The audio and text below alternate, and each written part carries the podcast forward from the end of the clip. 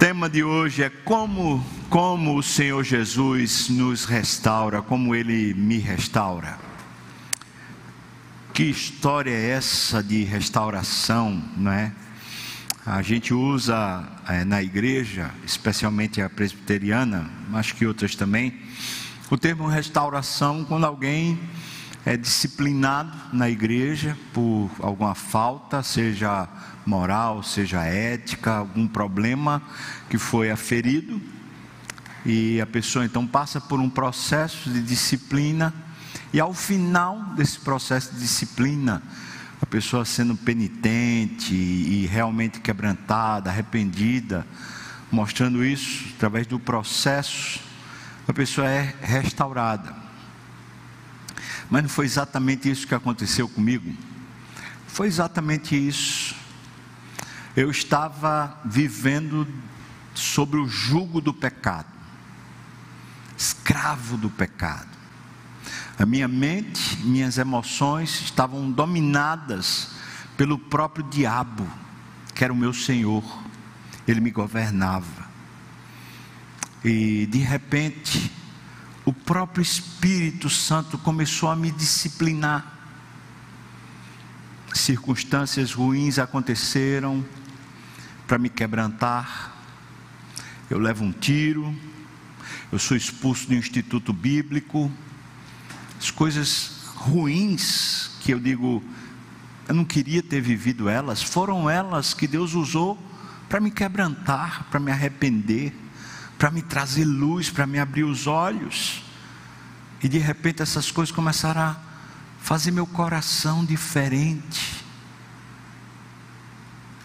Era a obra de Deus, era Deus por meio do seu espírito aplicando a obra de Cristo feita lá na cruz para me transformar. Isso me restaurou e me restaura. E toda vez que eu me encontro de novo em laços de iniquidade, em circunstâncias que meu coração, minha mente, minhas emoções estão tomadas pelo mundo, por questões políticas, por questões humanas, por questões sociais, por questões financeiras, por questões econômicas, por questões relacionais, Toda vez que minha mente, minhas emoções, meu coração começa a ser tomado de novo pela lei do pecado que habita nos meus membros, então o próprio Deus começa a me disciplinar de novo e me restaura. Esse é um processo contínuo da obra do próprio Deus. O que o Espírito Santo faz em nós, ele aplica a obra de Cristo feita lá na cruz a nossa vida, aplica, ele vai aplicando, através das circunstâncias, através de, de tudo, ele vai aplicando em nós, e à medida que a obra suficiente de Cristo lá na cruz começa a tomar vulto, tomar expressão, me encher de novamente, o coração, as emoções, então eu sou restaurado.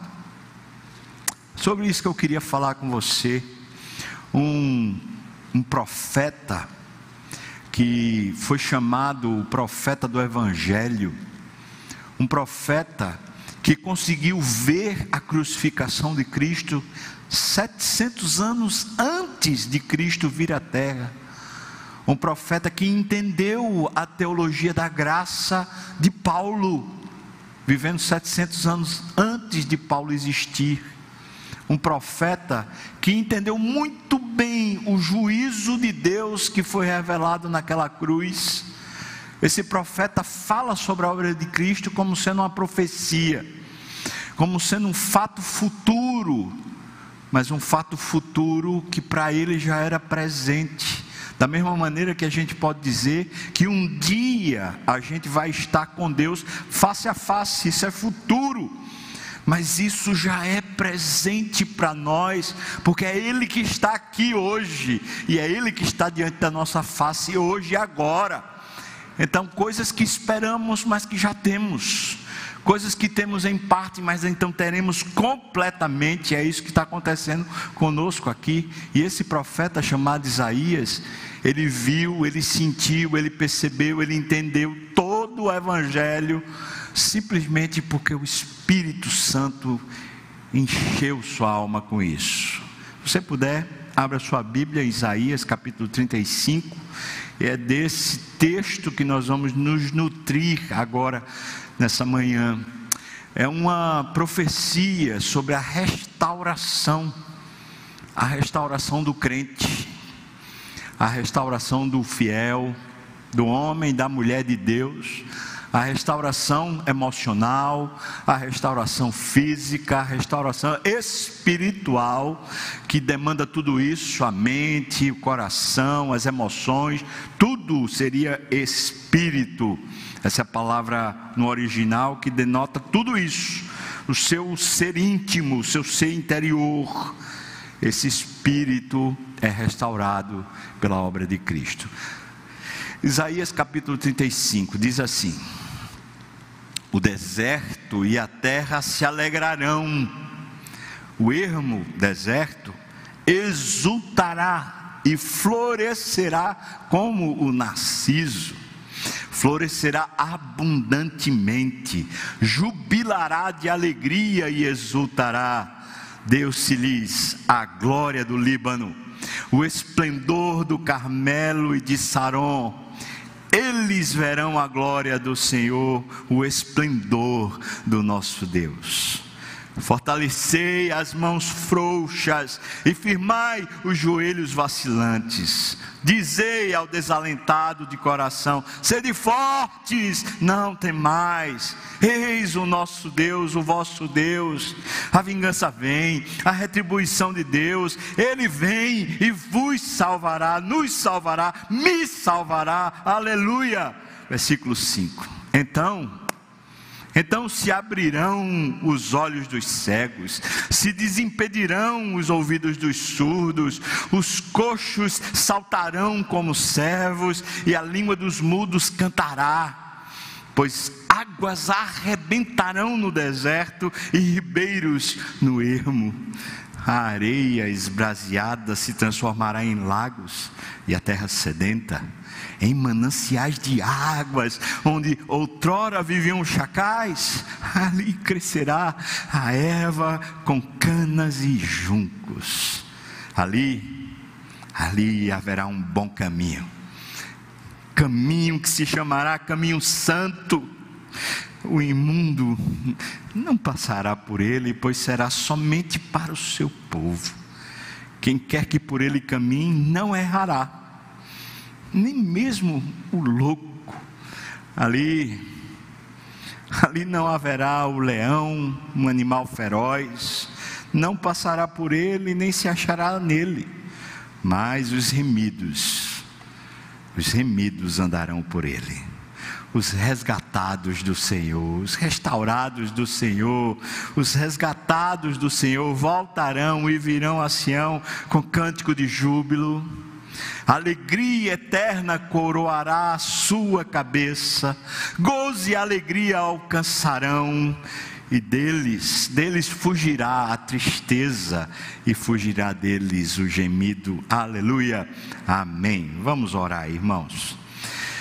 Ó oh, Senhor, tem, tem santa misericórdia de nós, como de ti esperamos, unção, graça, para ouvirmos, para abrirmos os olhos, para saltarmos, para vivermos, para provarmos, para que isso, que é uma mensagem do Espírito, tome-nos em tudo, Pai, os nossos sentidos, mente, coração, tudo de nós.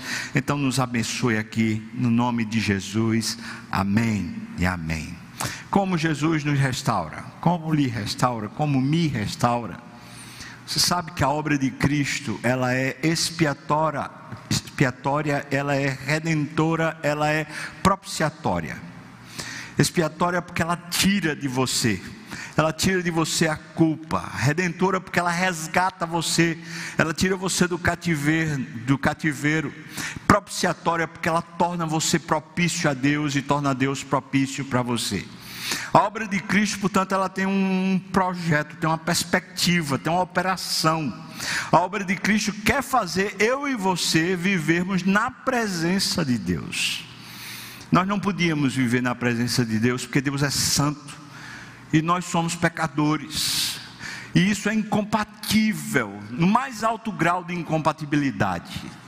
Não tem como habitar no mesmo espaço, é como a luz e as trevas. Não tem como habitar no mesmo espaço, onde uma chega, a outra sai.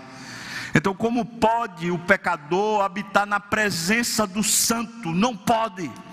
Então, Cristo, com Sua obra vicária, com a Sua obra salvífica, Ele nos tira do pecado, Ele nos tira desse selo, desse invólucro, Ele nos redime, Ele nos salva, Ele expia a nossa culpa e Ele torna a gente propício a Deus. Agora, a obra de Cristo fez eu e você podermos viver no mundo, no mundo caído, no mundo de pecado, com sistemas opressores, com o diabo como sendo seu gestor. Vivemos nesse mundo caído, mas olhando para Deus. Mas olhar para Deus nesse sentido é você ter fé.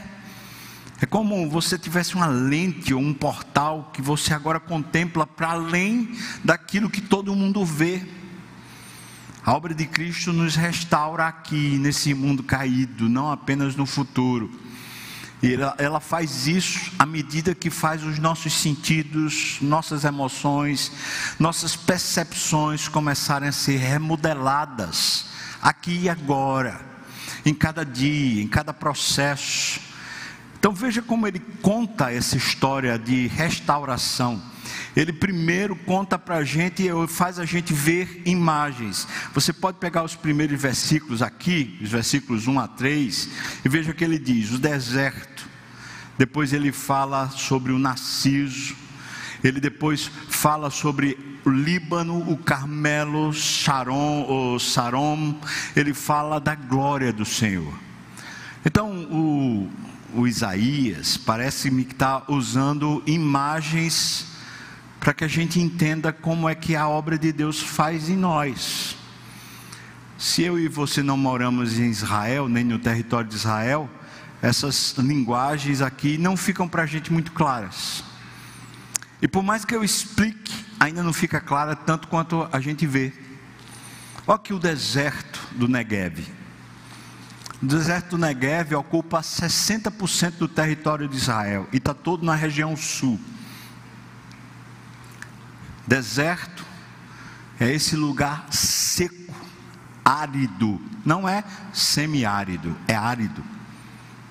É o lugar que a vida para brotar pena, a vida para se manter sofre. O que se espera no deserto? Sofrimento, desilusão, cansaço. É isso que se espera no deserto. Ele está falando que é no deserto que vai haver uma obra. Ele usa o deserto florescendo como o narciso. Você conhecia o narciso? O narciso é uma espécie de lírio, um lírio selvagem, que nasce numa determinada região de Israel. Não nasce na região do Negev. Mas ele está dizendo que o Negev será como o narciso. Agora, o narciso só nasce em uma determinada época do ano, a primavera, a época onde toda flor está eclodindo. E o narciso também, ele só nasce numa região que é cheia de água. Portanto, ela é incompatível com o deserto.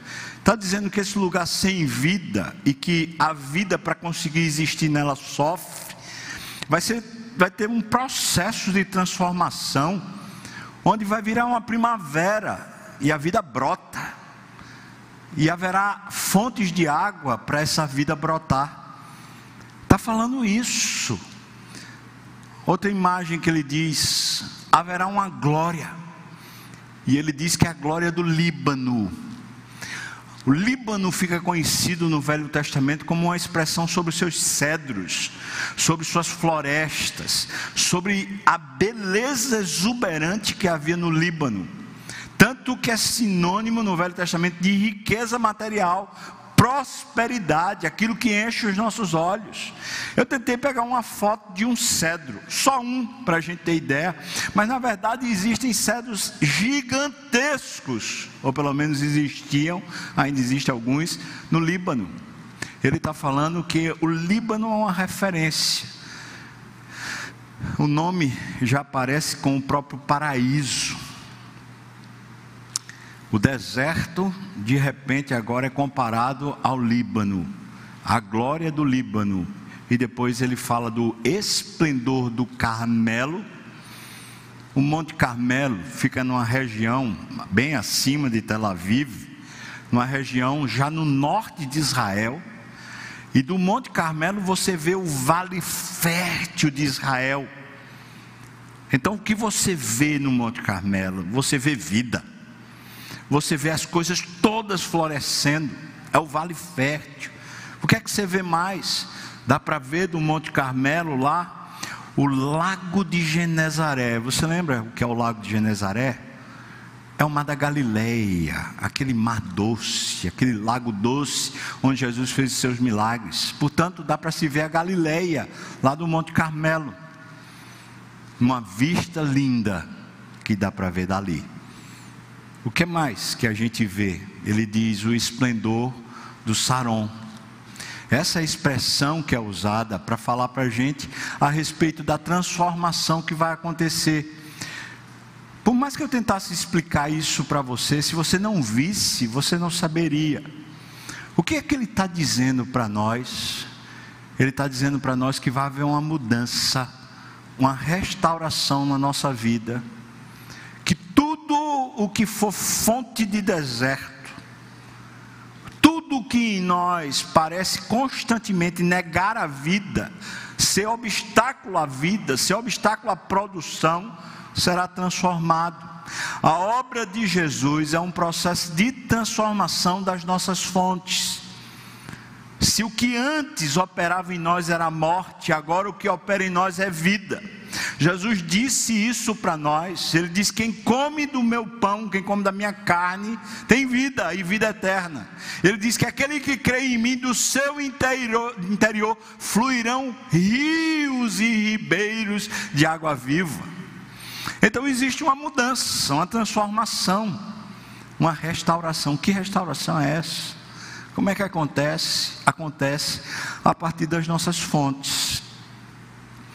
Aquilo que antes não existia, agora passa a ter. Que fontes são essas? Primeira fonte que nos alimenta, que nos resgata ou que nos restaura. Preste atenção. O amor que é revelado na cruz. Você tem se alimentado do amor de Jesus por você? Ou você tem duvidado que Jesus ama você? Nada poderá nos separar do amor de Deus que está em Cristo Jesus. Nada. Você tem se alimentado desse amor? Essa é uma fonte que transforma deserto em narciso, que transforma aridez, escassez, secura em esplendor, em glória, em Líbano em Carmelo, em Saron. Você tem se alimentado do Espírito. O Espírito Santo tem dado espaço para ele falar a você, para trazer de volta seu coração à vida. Porque o Espírito Santo sempre nos lembra o que Cristo disse para nós e sempre nos leva de volta àquele aconchego, aquele lugar seguro onde Deus faz a gente entender a vida. Ah, não é fácil, é claro que não, mas o que Isaías está falando é que o deserto, esse lugar impróprio para se viver, que na verdade parece querer matar você, esse lugar será transformado. É, um, é uma restauração. E essa restauração acontece por meio da obra de Cristo. Ele está fazendo um contraste entre o norte de Israel e o sul de Israel. Ele está fazendo um contraste entre a região que praticamente não conseguia se produzir nada e a região produtiva que sustentava todo o estado. Ele está dizendo que a gente muda de um ponto para outro quando Cristo faz a sua obra em nós. O que é lindo é a gente dizer que Cristo já fez essa obra em nós, ele ainda não fará, não precisa mais fazê-la, mas ele já fez. Esse é primeiro primeira imagem, mas ele coloca outras imagens que eu queria que você visse também. Veja que ele diz: Dizei Dizei aos desalentados de coração: sede fortes, não temais. Ah, como eu preciso dizer ao desalentado. Quem é o desalentado? É o que não tem alento, ou que perdeu o alento. Dizei ao desalentado: o que é o alento? O alento é o ânimo, é a força, é o vigor, é a, a, a prontidão, é aquela força, aquela energia vital a pessoa vai perdendo o alento, vai, vai desanimando, vai perdendo o ânima. Ora, o que é perder o ânimo? Se não perder o próprio fôlego de Deus. O homem é só um boneco de barro, enquanto o fôlego de Deus não enche ele para se tornar alma vivente, literalmente no hebraico, ânima vivente, ânimo que vive, que se expressa. O que foi que aconteceu com o desalentado? Ele perdeu o ânimo, ele perdeu a vitalidade, ele perdeu o alento. Diga ao, desalentado, diga, o desalentado nesse caso sou eu o desalentado sou eu. Eu não preciso dizer isso para outras pessoas, às vezes preciso até dizer, mas não tem a força que tem quando eu posso dizer isso para mim, como desalentado. Olha você, olha no espelho, olha a sua própria história, olha a sua circunstância, diga para você mesmo: olha, seja forte. Para de ter pena de você, para de olhar para as circunstâncias negativas, para para olhar, para de olhar para o que não presta Diga para você mesmo: seja forte, não tenha medo. Veja o que vai acontecer: eis o vosso Deus, vai acontecer uma vingança, uma retribuição de Deus. Essas circunstâncias que são opositoras ao Evangelho, opositoras ao agir de Deus em nós, obstáculos à nossa fé, Deus vai retribuir com justa vingança. Vai haver uma ação divina. Já, já tem havido uma ação divina. Deus não, não deixa as coisas injustas e ímpias prevalecerem.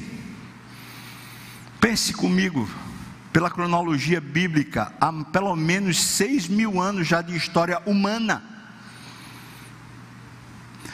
Se Deus deixasse o mal prevalecer, esse mundo há muito já teria sido completamente destruído. Mas mesmo quando ele foi destruído pelo juízo de Deus no dilúvio, Deus conservou a vida e a restaurou por completo. Entenda isso. O justo juízo de Deus tem se expressado de alguma forma. Ele já tem derramado o juízo dele de todas as coisas que o maligno tem intentado contra você. Deus já é um amparo forte, é um escudo, uma fortaleza. Deus ainda é o sustentáculo. Ele não deixa o mal prevalecer e ele nunca deixará. Por isso precisa dizer o que perdeu o ânimo. Você precisa dizer a sua própria alma. Quando ela perde o fôlego do espírito, você precisa dizer: para de ser vítima. Para de olhar para você mesmo como se você fosse um coitado. Diga para você mesmo: seja forte. Você não precisa ter medo, porque vem uma vingança de Deus, uma retribuição de Deus está chegando. Deus continua sendo Deus, Deus continua sendo fortaleza, Deus continua sendo sustentáculo. As obras do inferno não prevalecerão, as portas do inferno não prevalecerão, as obras do maligno não serão maiores do que o poder de Deus, nunca. O maligno não pode tocar você. Então tem sim, o mundo está caído, o mundo jaz no maligno, nós vivemos nas circunstâncias que são do diabo, diabólicas, mas diga para o desalentado: que é que você está com medo? Porque você está perdendo a esperança, porque você perdeu o alento, porque você perdeu o ânimo. Seja forte. E aí, o que é que acontece quando essa ministração é feita? As imagens, seus olhos se abrem. Você estava cego, você só olhava as notícias do governo. Você só olhava os problemas de saúde, os problemas financeiros. Você só olhava para a injustiça, decisões de governantes, de poderes, de autoridades que só parecem ser nefastas. Você só olhava para o mal. Ora, quem vive olhando para o mal é porque está cego, não consegue ver a Deus. Então, tem vista para os cegos. Então, agora um mundo novo. Agora você vê de novo cor, vê brilho. Por quê? Porque o alento voltou, a esperança voltou. O que é que acontece? Seus ouvidos se abrem. Porque antes parece que você só conseguia ouvir aquilo que todo mundo ouvia. As notícias, o poder de uma mídia o poder de ideologias, o poder de sistemas que constantemente alimentam e encharcam sua alma, sua mente de notícias. Mas o que é que acontece quando você diz para o desalentado, seja forte? Quando você tem coragem de se olhar no espelho e dizer, presta atenção, você não é vítima, Deus ainda é justo juiz, e Ele é vingador, e Ele vai se levantar, Ele é poderoso. Quando você tem coragem de olhar para Deus, o que acontece finalmente é que seus ouvidos se abrem. Você passa a escutar de novo o Espírito, passa a escutar de novo o Evangelho, você passa a escutar de novo o poder de Deus e o poder da salvação. Isso lhe restaura. Qual é a outra imagem? Você estava letárgico, sem ânimo, sem força, sem vitalidade não tinha como trabalhar, não tinha como produzir, era um peso acordar de manhã na segunda-feira para ir para o trabalho, para fazer qualquer coisa. Quando tinha um ânimo, era um ânimo superficial, era um dinheiro que ia ganhar, uma recompensa que você ganhava, um aplauso de alguém, coisas que são aquelas nefastas, são infrutíferas, são fúteis, são banais. Mas o que é que acontece quando sua alma volta, volta a crer? Quando você volta a ser forte, o que é que acontece? Tem força, vitalidade além da conta. Agora você corre, você salta, você pula, como se você fosse um cervo. Uma vez estava de férias lá nos Estados Unidos, num daqueles condomínios, passando com um carro. Já era por volta assim, umas sete horas da noite, quando um cervo pulou por cima do carro na minha frente. Eu falei: Isso aqui é um bicho pulador? O que tem a altura de um carro? Dois metros? Sei lá. Ele pulou o carro todo. Eu falei: Esse cara pulou uns quatro metros, pelo menos dois metros de altura. Imagina que força é essa, que energia é essa, que poder é essa. Vem os obstáculos, vem os problemas, vem as circunstâncias adversas, e você pula sobre elas como se você fosse mais poderoso que elas, como você tivesse mais energia que elas, como se você fosse de fato aquele que vence e não se deixa vencer. Diga para o desalentado: seja forte. Diga.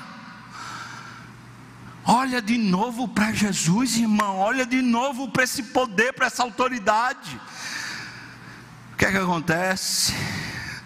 Essa língua sua, que não tinha mais poder para cantar, para elogiar, para saudar, para abençoar. Por quê? Porque só passava má notícia pelo WhatsApp. Só passava má notícia. Ah, preciso deixar informado minha família. Eu preciso deixar informado meus amigos. Eu preciso que a, que a sociedade saiba do que é que está acontecendo. E você estava achando que você era o salvador do mundo, não era? Passando WhatsApp para todo mundo, passando informação para todo mundo. Ah, essa notícia tem que todo mundo saber. Ah, a notícia tem que saber sobre medicamento tal, sobre a vacina tal, sobre a história tal, sobre a circunstância tal, sobre a decisão tal, sobre a autoridade tal. Ah, o mundo tem que saber, o mundo tem que saber. E você está estava o tempo todo no meio disso. Mas diga para o desalentado, diga, diga seja forte. Por que, é que você está com medo? Diga para a sua alma, tenha coragem, tenha força, tenha vitalidade. Sabe o que acontece? É que a sua língua destrava. O que parece que antes era um peso para adorar, para louvar, para falar bem, para pregar o Evangelho, pá, é fatal, está desbloqueado. Agora você canta, agora você louva, e não é fazendo para o inglês ver, para o outro ver, é porque brotou rejuvenesceu. É porque aquilo que antes não acontecia agora está acontecendo.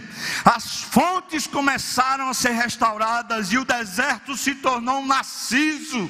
Meu Deus, de repente a glória, a glória de Saron, a glória do Monte Carmelo, a glória do Líbano, essa, esse frescor, essa, essa força encheu você de novo. Isso é a obra de Cristo, irmão, operando aqui e agora. Não é operando só depois, mas é operando sobre nós agora.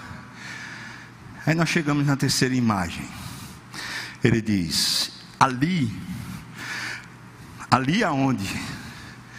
Ali na cruz, ali na obra de Jesus, ali na, na, na, fonte do Espírito, ali na fonte do amor de Deus, ali onde você deixou de buscar, ali onde você deixou de se alimentar, ali onde você parou de repreender o mal que lhe alimenta, ali naquele lugar, sabe o que haverá? Haverá um caminho bom, é um processo, é um novo processo. Antes estava assim, vazio e seco, agora começa um processo de fortalecimento, de reestruturação. Ali haverá um bom caminho e esse caminho se chamará santo. Existe um contraste no texto, o contraste da santidade que é produzida pelo Deus que nos ama, não produzida pelo nosso esforço. Essa santidade desse caminho de resgate, de restauração não é um esforço, uma ética, uma coisa moralista que a gente produz, mas esse resgate da própria vida de Deus, da própria obra de Cristo entrando de novo e nos levantando de novo, ou seja, aquele boneco de barro agora está soprado de novo, de novo as suas narinas estão cheias do fôlego de vida. O que, é que acontece com ele? Um processo, um caminho. Esse caminho é um caminho de santidade. A luz, a palavra palavra, a própria vida de Deus parece ser preciosa, parece ser gostosa. Há uma alegria em cultuar, há uma alegria em servir ao Senhor, há uma alegria em ser humilhado, em se humilhar, há uma alegria e um contentamento em fazer as coisas para Deus, fazer as coisas para o próximo. Alguma coisa nova começou a acontecer. É um caminho de santidade. Aí ele diz: só quem não passa por esse caminho, sabe quem é? O imundo. O imundo é, é o não salvo. Quem não tem ainda salvação em Cristo, ele não tem esse caminho. Ele não pode passar por esse processo. Por quê? Porque ele não é salvo. Nunca a obra de Cristo foi derramada sobre o coração dele. Qual é a quarta imagem? Ele diz ali, de novo ali, Ali aonde, Isaías? No mesmo lugar. Você se perdeu, foi? Onde foi que você começou a procurar a sua vida? Porque quando você nasceu, nasceu em Cristo, a sua fonte de vida era o amor dele, a sua fonte de vida era o poder do Espírito. Quando você nasceu espiritualmente, a sua fonte de vida era a igreja, sua fonte de vida era o serviço, sua fonte de vida e vitalidade era quando você se, se debruçava, você se ajoelhava, você orava, você lia a Bíblia, ali. E agora é aonde? Aonde está a sua vida? No jornal? Nas notícias? No seu ganha-pão, no seu dinheiro, na sua saúde. Não, ali. Ali. Ali não haverá leão feroz. Pois se você saía todo dia para matar um leão para poder se alimentar, matar um leão para poder sobreviver, nesse caminho de restauração, não tem leão não. Não tem um perigo não. Ali você tem paz. Ali você tem amor. Ali você tem restauração. Ali não haverá nem, nem um leão, nem um animal feroz. O diabo não anda por esse caminho. O diabo não tem esse processo. E enquanto estamos no processo, enquanto estamos no caminho do próprio Deus, o diabo não consegue passar por ele. O diabo, o vosso adversário, anda em derredor de vós, procurando alguém para tragar. Tente viver a sua vida sem se alimentar das fontes vivas. Tente viver a sua vida só se nutrindo do que não presta, e você vai ver se o diabo não dá uma bocanhada na sua perna. Ele primeiro começa a comer seus dedos, daqui a pouco ele come seus pés, daqui a pouco ele está comendo suas canelas, e ele vai lhe devorando aos pouquinhos, porque vai tirando toda a sua vitalidade.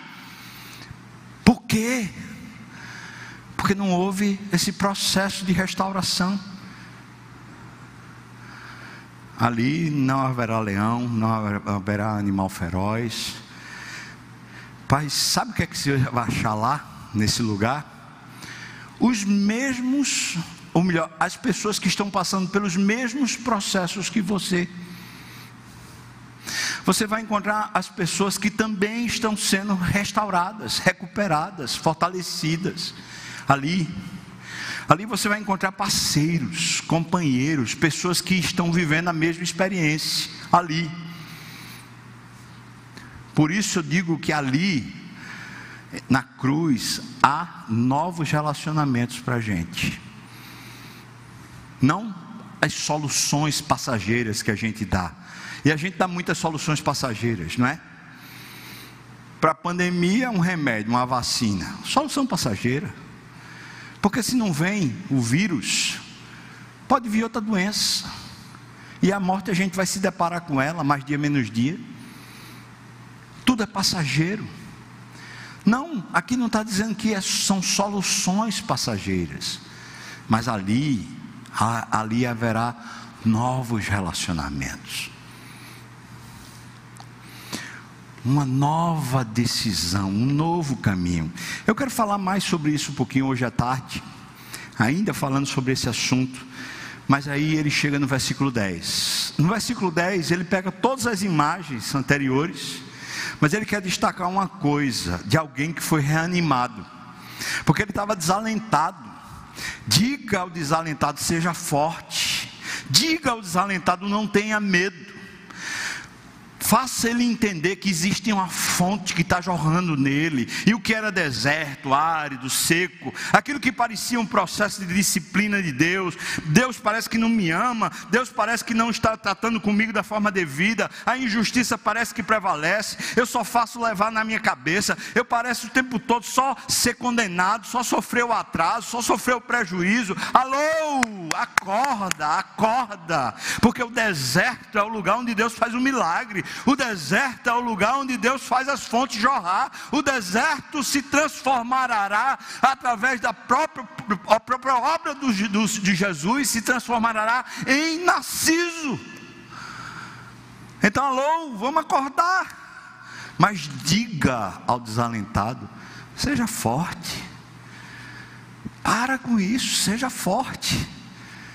Diga a esse desalentado: não tenha medo, você não está só. Venha a retribuição, a justa vingança do Senhor está vindo.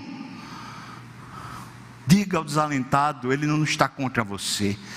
Ele está a seu favor, Ele é abrigo forte, Ele é fortaleza, Ele é escudo, Ele é seguro, Ele é o seu Deus. Diga, você anda por um novo caminho, que é um processo ali você começa a comungar com as pessoas que são remidas como você, ali. E no final ele diz: os resgatados, esses que foram salvos, os resgatados do Senhor, voltarão, que é uma expressão de arrependimento, de retorno, voltarão e virão a Sião, virão a Sião, oh, o que é Sião? Sião é a presença de Deus, Sião para Israel representava a igreja, Jerusalém, o lugar de adoração a Deus. Esses voltarão, eles virão, de livre e espontânea vontade, não é de pressão, não é de obrigação. Ah, é porque eu tenho um cargo na igreja, é porque eu tenho uma função, ah, é porque eu me comprometi, ah, agora eu tenho que ir. Cala a boca, não é isso não, não tem nada a ver com isso. Ele está dizendo de um processo que aconteceu dentro de você. A obra de Cristo lhe resgatou de novo. Deus pegou você, lhe disciplinou. Deus pegou você e tratou com você. Deus usou circunstâncias adversas, mas você não é vítima, você é amado, você é restaurado, você tem o favor divino, você tem a benção divina divina. Então diga para a sua alma: para com isso, seja forte e comece a andar, porque os seus sentidos serão mudados, suas percepções serão avaliadas ou reavaliadas por Deus. Haverá um novo caminho, e nesse novo caminho, a alegria é o que vai sobejar. Um ânimo vai sobejar. A vitalidade vai ser pululante em você. Veja o que ele diz: os resgatados do Senhor voltarão e virão com cânticos de júbilo. O arrependimento produz uma alegria nova, que se traduz em louvor. Aquela língua travada que só ficava dando uma, notícia, agora ela presta-se ao Senhor, ela serve ao Senhor, ela fala de Deus e fala sobre Deus e exulta a Deus. Segundo, a alegria eterna coroará, você sabe o que é uma coroa? A sua cabeça, sua mente muda, as disposições mentais mudam, a maneira de raciocinar muda. Você passa a enxergar a vida de uma maneira diferente. Você achava que era vítima achava que era injustiça, achava que o mal estava prevalecendo, achava que não tinha jeito, a sua mente muda. O que é que acontece? Ela agora produz em você uma dignidade. Você se achava vítima, se achava a pessoa que Deus estava desdenhando, que Deus não estava a seu favor, que as pessoas não conseguiam lhe ouvir, não conseguiam lhe atender, nem a igreja conseguia entender o que você estava passando. Você se achava assim, agora você tem a dignidade de um rei. Agora você se olha e fala: Eu, no meio da multidão toda, no meio da humanidade toda, eu, Ele me escolheu, Ele me amou, Ele morreu por mim, eu, uma coroa de rei na sua cabeça, uma dignidade nova. Terceiro, gozo e alegria lhe alcançarão, como se elas estivessem lhe perseguindo, que imagem maravilhosa. Você vivendo, eu vivendo, nas minhas decisões, nos meus pensamentos, cheio de notícias ruins, o mundo como um, adversário, o diabo querendo me tragar, e eu vivendo e tentando solucionar todas as equações, e a alegria me perseguindo para me alcançar, e nunca me alcançava. Por quê? Porque eu estava fora do caminho, eu estava fora dele. E ela vindo, e ela vindo, e ela vindo. Agora ela me alcança. Uma nova atitude. Uma atitude que produz contentamento. Uma atitude, uma perspectiva. Eu sou amado de Deus. Ele não está contra mim. Uma nova atitude. O diabo é meu adversário, mas ele não vai prevalecer. Uma nova atitude. O mundo jaz no maligno, mas eu sou cidadão do céu. Uma nova atitude. Você entende o que eu falo, irmão? E de repente, aquilo que lhe perseguia, ele alcança. A alegria do Senhor lhe enche, brota em você de novo. E quarta coisa, deles fugirá. Se ele vivia num caminho onde a tristeza, o desânimo alcançava ele, destruía ele e portanto a alegria não conseguia alcançá-lo. Agora, nesse caminho novo, ali, na, ali, naquele lugar, a alegria alcança, e o que foge dele é a tristeza e o gemido, é uma nova proteção. o próprio Deus lhe protegendo, o próprio Espírito lhe protegendo, lhe protegendo de sucumbir, lhe protegendo de se deixar levar, lhe protegendo do mundo, lhe protegendo do mundo, no mundo. Vós tereis aflições, mas tende bom o que, irmãos? ânimo, mas tem de bom ânimo, por quê? Porque podemos ter bom ânimo no mundo onde a gente vai ter aflições, no mundo onde a gente vai ser constantemente penalizado, no mundo onde a gente vai ter tanta injustiça, no mundo onde o tempo todo o diabo quer nos tragar, como eu posso ter alegria? Mas tem de bom ânimo, por quê, irmãos? Por quê? Porque eu venci eu lá na cruz, eu venci. Eu venci os adversários. Eu reconquistei o poder, eu reconquistei a sua história, eu reconquistei a sua vida. Aleluia! Tem uma nova vida. É assim que ele nos restaura. E é claro que o chamado desse texto é para restauração. Deus está chamando a mim e a você, me chamando especialmente, para estar restaurado, vivo. Constantemente, eu vivo nesse, nessa dialética, nessa, vou dizer mais que dialética, uma dualidade. Tenho que me manter informado. Eu preciso saber o que é está acontecendo no cenário mundial, no Brasil. Eu vivo nessa dualidade. Eu converso com vocês, com meus irmãos na fé. E todos nós, vocês e eu, estamos passando por problemas. E quando nós conversamos, nós pedimos oração uns aos outros. Olha, ora por mim, porque está passando isso, isso, isso. E o que a gente conta quase sempre, quase sempre é o sufoco, é o aperreio, é o aperto, é a perda, é o problema, é a dor. É quase como se nossos lábios o tempo todo só tivesse isso para dizer. Eu vivo uma dualidade.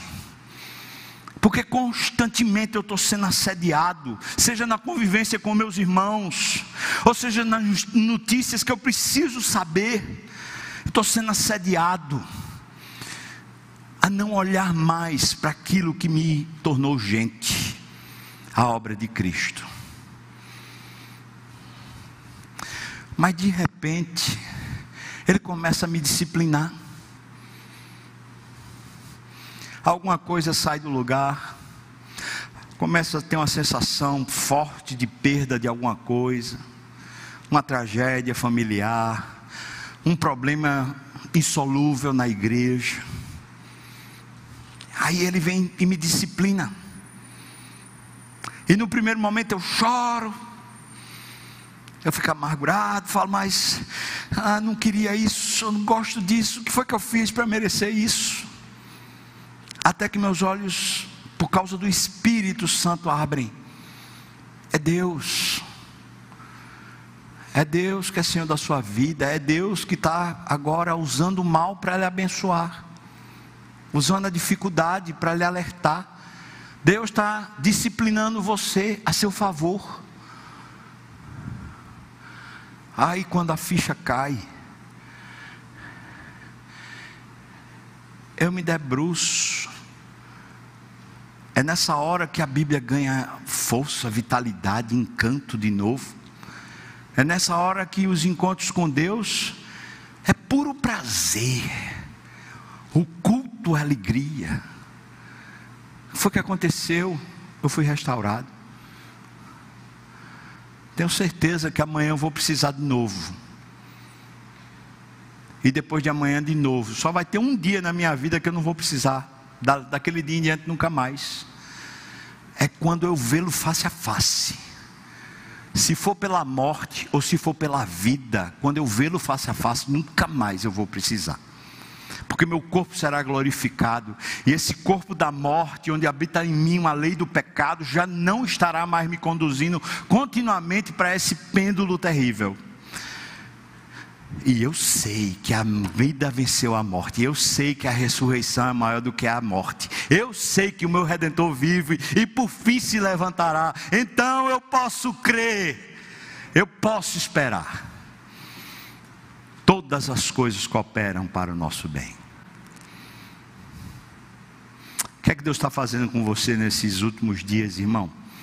Hein, irmã? O que é?